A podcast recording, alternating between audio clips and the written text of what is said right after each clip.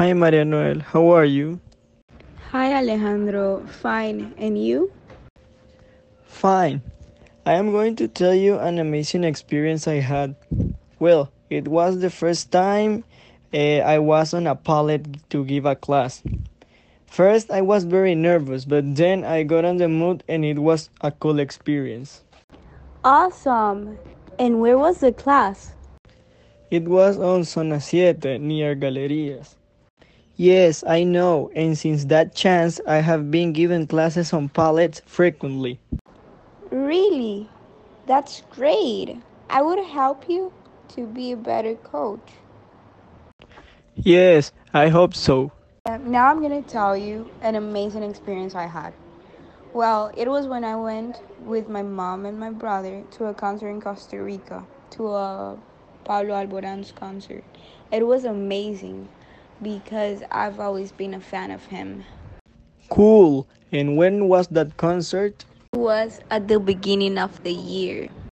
Whoa, I didn't know that. I suppose it was amazing. Yes, it was great. Okay, bye, Maria Noel. See you soon. Take care. Bye, Alejandro. Alejandro, that's amazing. Allá en tiempos muy remotos, un día de los más calurosos del invierno, el director de la escuela entró sorpresivamente al aula en el que el grillo daba a los grillitos su clase sobre el arte de cantar, precisamente en el momento de la exposición en que le explicaba que la voz del grillo era la mejor y la más bella entre todas las voces, pues se producía mediante el adecuado frotamiento de las alas contra los costados, en tanto que los pájaros cantaban tan mal porque se empeñaban en hacerlo con la garganta. Evidentemente el órgano del cuerpo humano menos indicado para emitir sonido dulce y armonioso.